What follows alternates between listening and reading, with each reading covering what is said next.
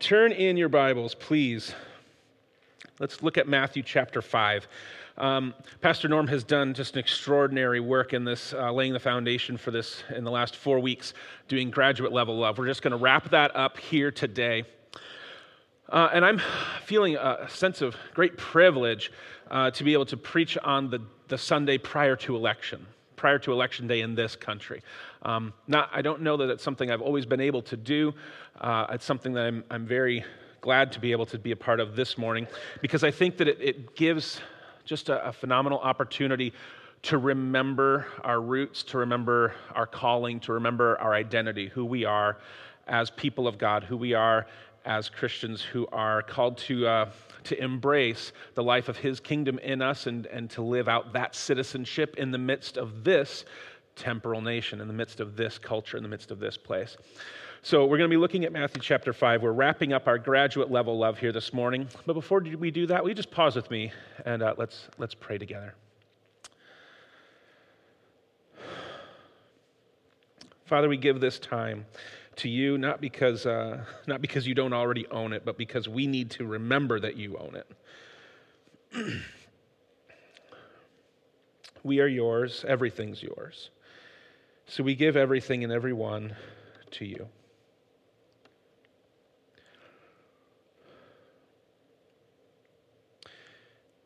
Take our hearts, take our minds this morning, take, take our thoughts, let everything be captive to your will, subject to your grace, called to your love.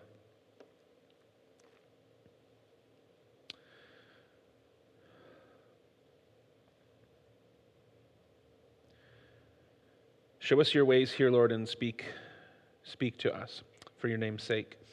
Amen. So, in graduate level love, we've had these, we've had these uh, comprehensive advances. We've had these, what does it look like to, um, to learn how to love? Because that's what Jesus said would be marked for his people. The mark of, his pers- of, of, of a person who are following in his footsteps is someone who loves. It says they will know they are Christians. They'll know you are my disciples by your love. And we've looked at what that means to love one another, to love neighbors, to love strangers, to love ourselves. And yet, in the midst of all of that, we have to talk about, we have to get back to the core, maybe the most difficult challenge, the most difficult mission of the disciple. So, this morning we're going to be looking at what does it mean to love your enemies? What does it mean to be a people called to love our enemies? Because it is an unmistakable identity marker of the life devoted to Christ. If you, if you are tracking with me with that, um, I just want, we're gonna, we're gonna just define that right off the bat here. We're still, we're looking at uh, Matthew chapter 5. We see, uh, starting in verse 43, you have heard the law that says, love your neighbor and hate your enemy. I mean, that just becomes the correlation. He's, he's implying a correlation there that existed at the time, is natural for us to conclude as well. You have heard the law that says, Love your neighbor and hate your enemy. But I say, Love your enemies, pray for those who persecute you. In that way, you will be acting as true, true children of your Father in heaven. For he gives his sunlight to both the evil and the good and he sends rain on the just and the unjust alike. If you love only those who love you, what reward is there for that? Even corrupt tax collectors do that much. If you are kind only to your friends, how are you any different from anyone else? Even pagans do that. But you are to be perfect, even as your Father in heaven is perfect. Now, before we immediately start trying to find loopholes, I'm going to, I'm going to cut a couple of them out. When he says you are to be perfect, even as your Father in heaven is perfect, we're not talking moral perfection. We're talking about maturity, a, tra- a trajectory of maturity. The word there has to do with that you are to be grown up. You're to have a graduate level kind of love. You're to have grown steadily towards a maturity that looks like your Father that looks like your Father in heaven. Because your Father in heaven, this is the way He does things. This is His value. He gives the rain to the just and the unjust, and He causes sunlight to shine on the wicked and the righteous. And this is how you show that you are children of His. So before we start looking for the loopholes and say, well, I can't be perfect, it's not moral perfection He's challenging you to. He's challenging you to a trajectory of maturation, of maturity, of saying, I'm not going to stop growing up in the life of my Heavenly Father. I'm not going to be one who stops growing up and looking like my Father in heaven. Okay? Secondly, we go, well, I don't know if we're supposed to be earning towards a particular reward. What do you mean, what reward is there? Is that, well, Jesus is talking about one. The blessing of God, this whole, this whole, the Beatitudes is Jesus sharing the secrets of what it looks like to live a life of sacred blessing, a life that God favors and says, I just want to show, shine a light on this life so that people can pay attention to see this is what it looks like to live out holiness and righteousness.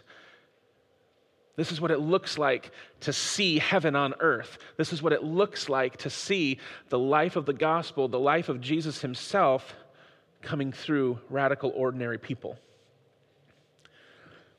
So now that we got those two loopholes out of the way, what does this mean? What does it look like? First of all, loving enemies is not the same as just being nice. You will not find that in the scripture. It tends to be the core value of Midwest of, of Western Christianity and of our Midwestern culture is nice. Are they a nice person? Are you a nice person?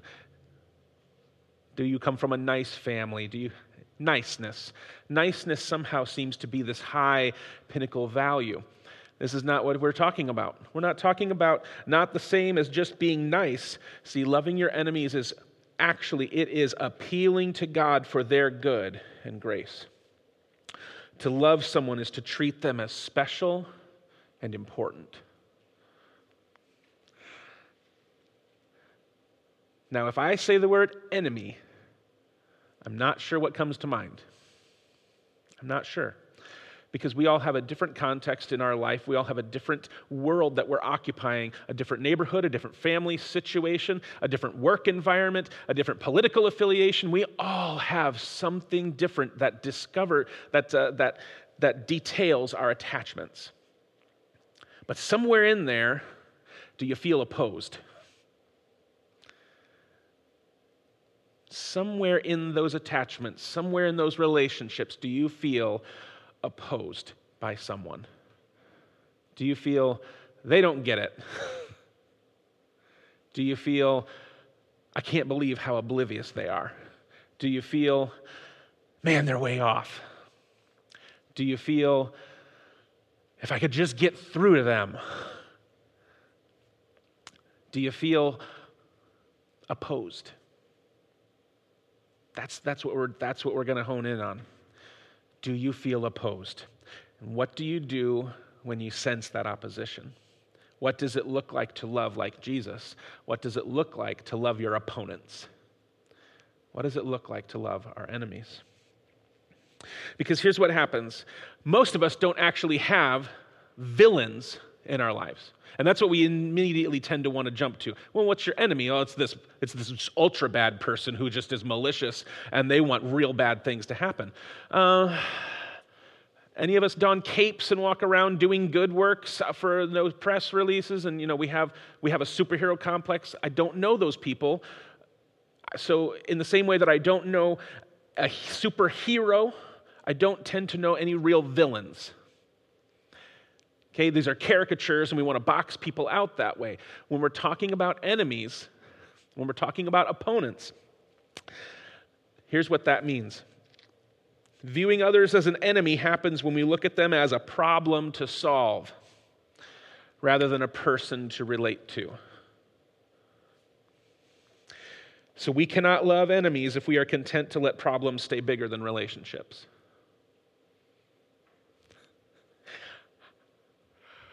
This is language that's common in my house, okay?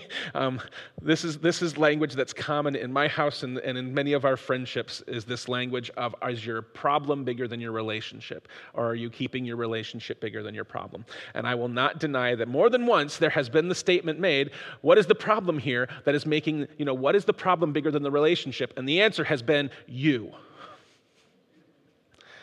The problem is you. That's opposition mode. That's enemy mode right there. That is when I'm saying our, our attachment has become a separation, our connection has become a liability. And this person who I have great affinity and affection and, and love for is someone who is a problem to solve right now. How many of us enjoy being treated like a problem to solve? When someone approaches you trying to figure out which words to use, which ways to tweak things, and treat you almost like a machine, that if I just say this in the right way and I just make sure that I do it in this presentation, if I use this word, this phrasing along with this gift, then maybe I can get what I want. Do you know when you're being manipulated like that? Most of us do. Most of us, most of us know because there's something disconnected in the relationship. We go, this is not there's not a real connection. It's going through the motions.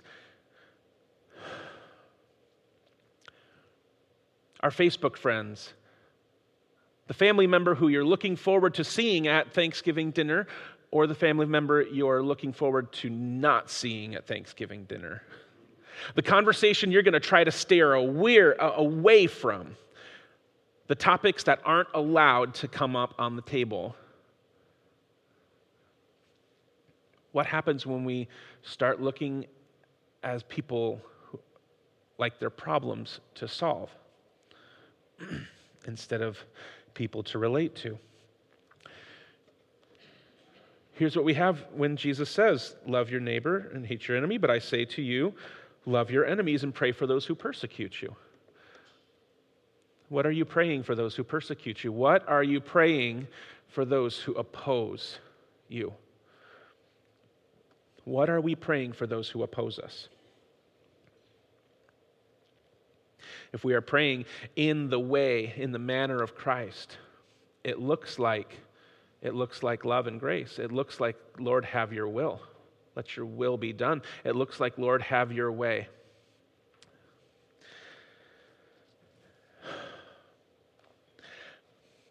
Did I mention that this is hard? Did I mention that? Did I mention that this is hard? It is. I'm not going to deny that. But it's important. It's important. It's important. It's so important. We can make enemies in the blink of an eye. We can make enemies in, in just the slightest mistake.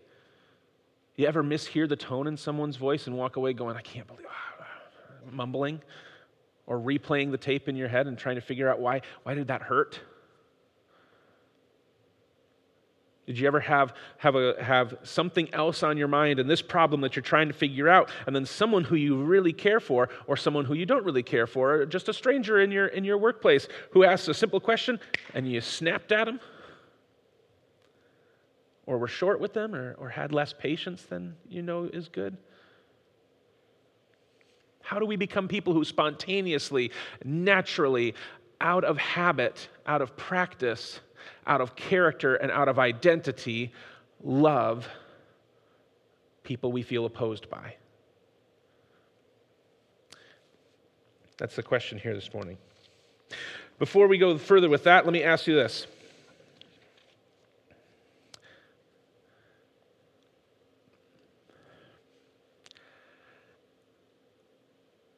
What does it mean to see other people the way God sees them? What does it mean to behold this other person in front of you, or this person on the TV, or this person across the table, or this person across the street, or this person in the next lane over? What does it mean to behold them with God's eyes?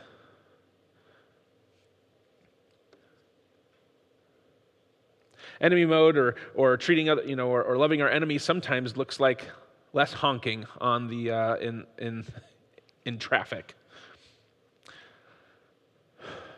And more praying for the person who has really just interrupted your day and morning in sense of urgency and importance. Loving our enemies sometimes looks like being on the phone and having been on hold for 29 minutes and then finally getting a human being and not taking out that frustration on them, but having a gentleness and a graciousness in our speech as if it was seasoned with salt, which is what Paul reminds us to do. because there's someone on the other end of that line who Jesus died for because he loves. There's someone on the other end of that line. There's someone behind that steering wheel. There's someone who lives next door to you, but whose grass clippings or whose leaves or whose dog or whatever it may be makes a mess in your yard. And Jesus died for them because he wanted to demonstrate the love of God for whom? For his enemies. See, Romans 5 8 says that, reminds us of that, and calls us to that. Romans 5 8 says that it was the demonstration of God's love that while we were still sinners, Christ died for us. Elsewhere in that very chapter, he says, while you were still his enemies. So, what does it look like for God to have an enemy? When God has enemies, what, is, what does it look like? What does he do with them? Well, in Jesus, in Jesus, God demonstrates his love for them. In Jesus, God demonstrates his love for people who oppose him.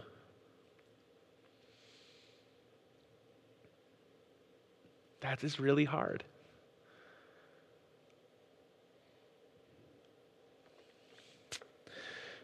So if we if we will learn, if we will learn to love enemies better, we need to intentionally develop God's sight. And remember who God sees when he looks at someone.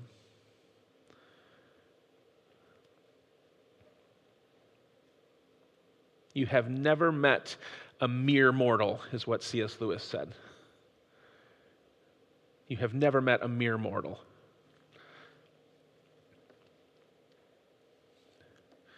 You have met and encountered countless images of God that the cross has demonstrated an infinite and extravagant love for.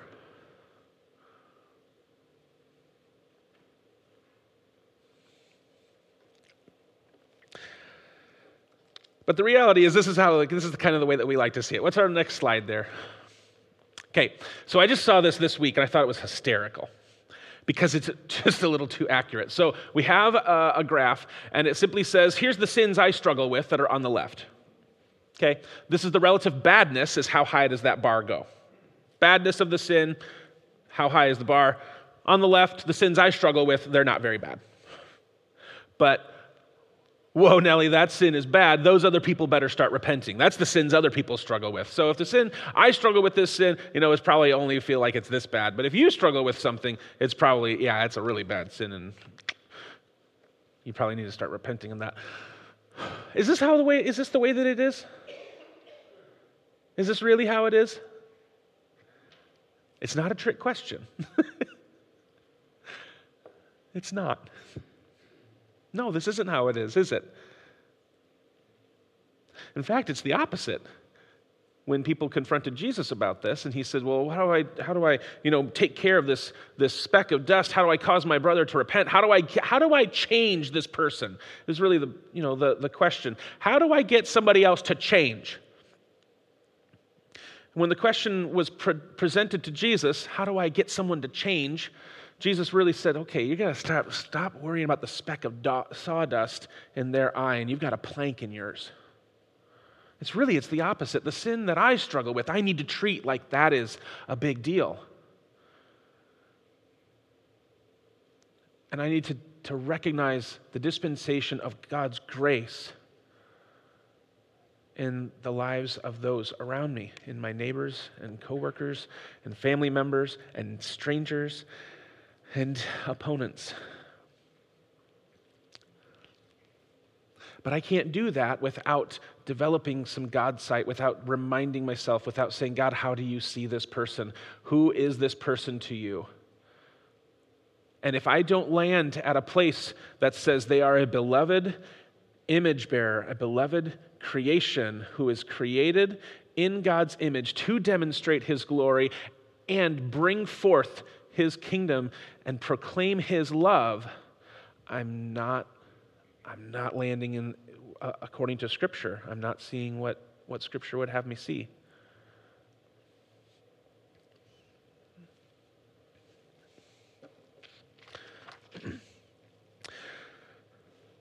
Colossians 3, Paul, Paul uh, makes sure that we get a hold of this. Now, this wasn't talking about sin. In Colossians 3, he was talking about faults. You know, those character things that just irk you because maybe somebody likes a different sports team that you, than you do. That's a fault, not a sin. Okay? And yet somehow we just get these enemy modes. I mean, I, I I can remember some seriously, I mean, um, embarrassing conversations as a, as a teenager anymore between friends who were Notre Dame friends and fans and friends who were Michigan fans. Just embarrassing, embarrassing opposition and, and embarrassing vitriol that you just go like, wow, this isn't really like life. I mean, this is really just a game. It's not a, it's, these aren't life statements and, and life connections or life allegiances. Scripture tells us to make, to make allowance or make room for one another's faults. That includes the faults of Michigan fans. And that includes the faults of Notre Dame fans. and maybe that allowance is bigger for one group than it is for the other.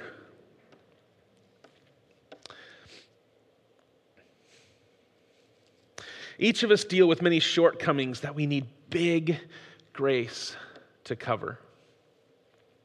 Loving enemies requires a heart aligned with God, which views ourselves and others through His grace. Growth of our love for enemies is the single greatest indicator of a vibrant Christian life. I would double down on that. I would, I would triple down on that. Growth of our love for opponents, growth of our love for enemies is the single greatest indicator of a vibrant Christian life. I would quadruple down on that. I cannot emphasize this enough. It is not only the foundation of what Jesus is saying in this grand ethical treatise of the Sermon on the Mount. It is included in all of the Gospels, and it is demonstrated through the course of every narrative that we have regarding Jesus' life or the people who closely lived with Jesus and then, and then advanced the church immediately afterwards. So much so that even when Paul is literally bound, literally imprisoned, and literally being opposed, literally Okay, not just in a metaphoric sense, but literally in front of somebody who can hand him death or life, he preaches the gospel to him in a way that's, that is compelling him to believe in the love of God, in the salvation of his soul through the work of Christ.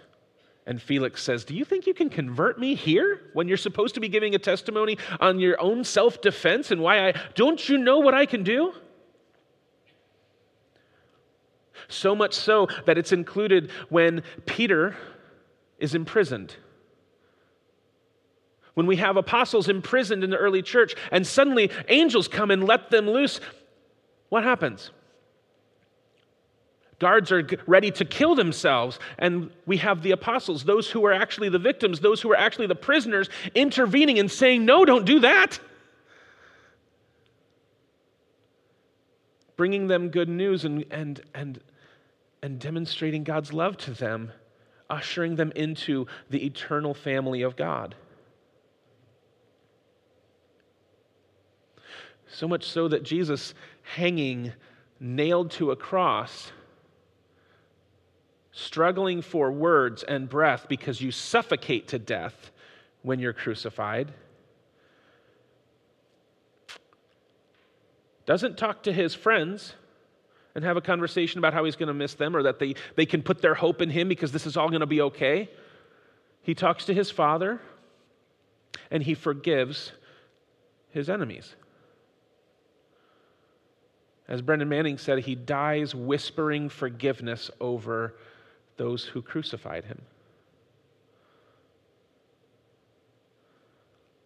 I can't I can't stress this enough. It is so hard, but it is the single greatest indicator of a vibrant Christian life. Are we growing in love for our enemies? Because Jesus told us in, in this Matthew chapter 5 anything less than that is what you expect from good people. Anything less than that, returning blessing with blessing, being friendly to your friends, being nice, anything less is what we expect from average good people. And yet we are called to be children of light, children of heaven, demonstrating a heavenly Father's love, demonstrating a citizenship in eternal kingdom where enemy love is the only reason any of us are there. Because if God doesn't love his enemies, we have no place in there. We were never invited to the table. Not one of us on merit or good works or good looks or good jobs or healthy bank accounts, not one of us are invited to the eternal table for anything good that we have done. We are all invited because God loves his enemies, because God loves his opponents. God loved those who would oppose him, even when we didn't even know it. All of us are there. All of us are here because grace is God's love for his opponents. And we are to freely give what we freely received. We must never forget that there were no saved people in the upper room. Atonement had not happened yet. There was no resurrection at that moment. Jesus shared a meal in the upper room and he blessed everyone at that table, and not one of them were yet saved. They were all his enemies, even the one who was ready to betray him later that night. He washed the feet of every one of them. He blessed every one of them. He loved every one of them. And not one of them was a Christian yet. So we follow the narrative and we say, Did Jesus live this if he preached it? And he, the answer is yes. Did his people live this because he lived it in front of them? And the answer is yes. When they receive the Holy Spirit and they go out into the world, into Judea, Jerusalem, Judea, Samaria, and to the ends of the earth, and we say, Do they love their enemies the way that Jesus did? And the answer is yes. They never stopped. It was the marker of what made the Christians noticeable and what made the Christians people that caused confusion everywhere they went. Why are you doing this? Don't you know that our people don't like each other? And we had a church that said, actually, our church is filled with a bunch of people who shouldn't like each other. And yet, by the grace of God, they share life in Christ and they love each other. Neither Jew nor Greek, slave nor free, male nor female people who in that society had a natural opposition in Christ and because of the Holy Spirit shared the table and said, No, we all belong to the Lord. Because he loves his enemies, so do we. And it caused so much confusion because it turned everything upside down. And we said, You're breaking the rules. The rules of the world are you love your people and you hate who aren't your people. And God said, My people all the world. For God so loved the world. Let me wrap up. For real. Let me wrap up. Loving our enemies will look different at every stage of this continuum.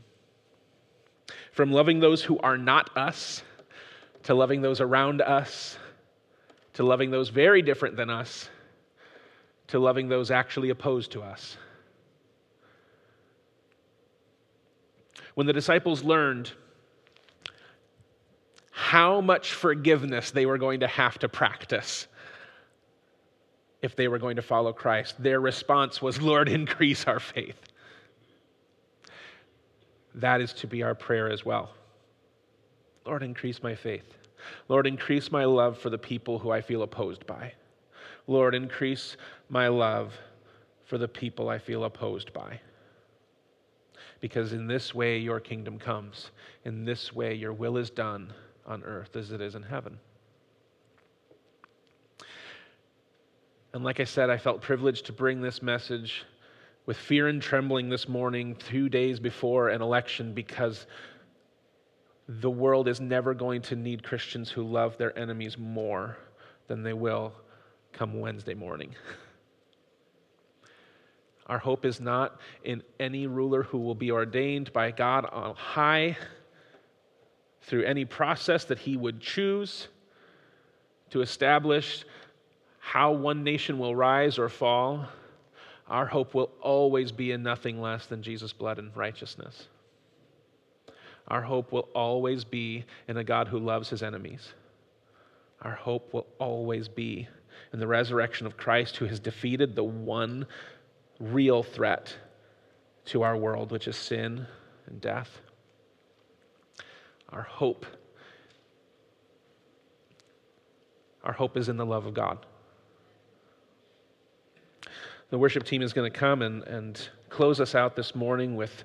Uh, appropriately in, in worship and in reflection.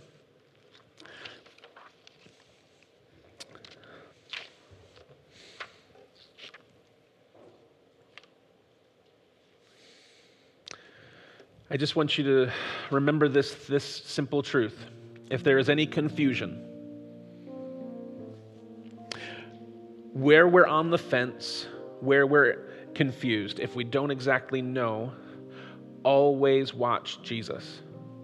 Always watch Jesus and say, That's the way I'm going. Okay? Always.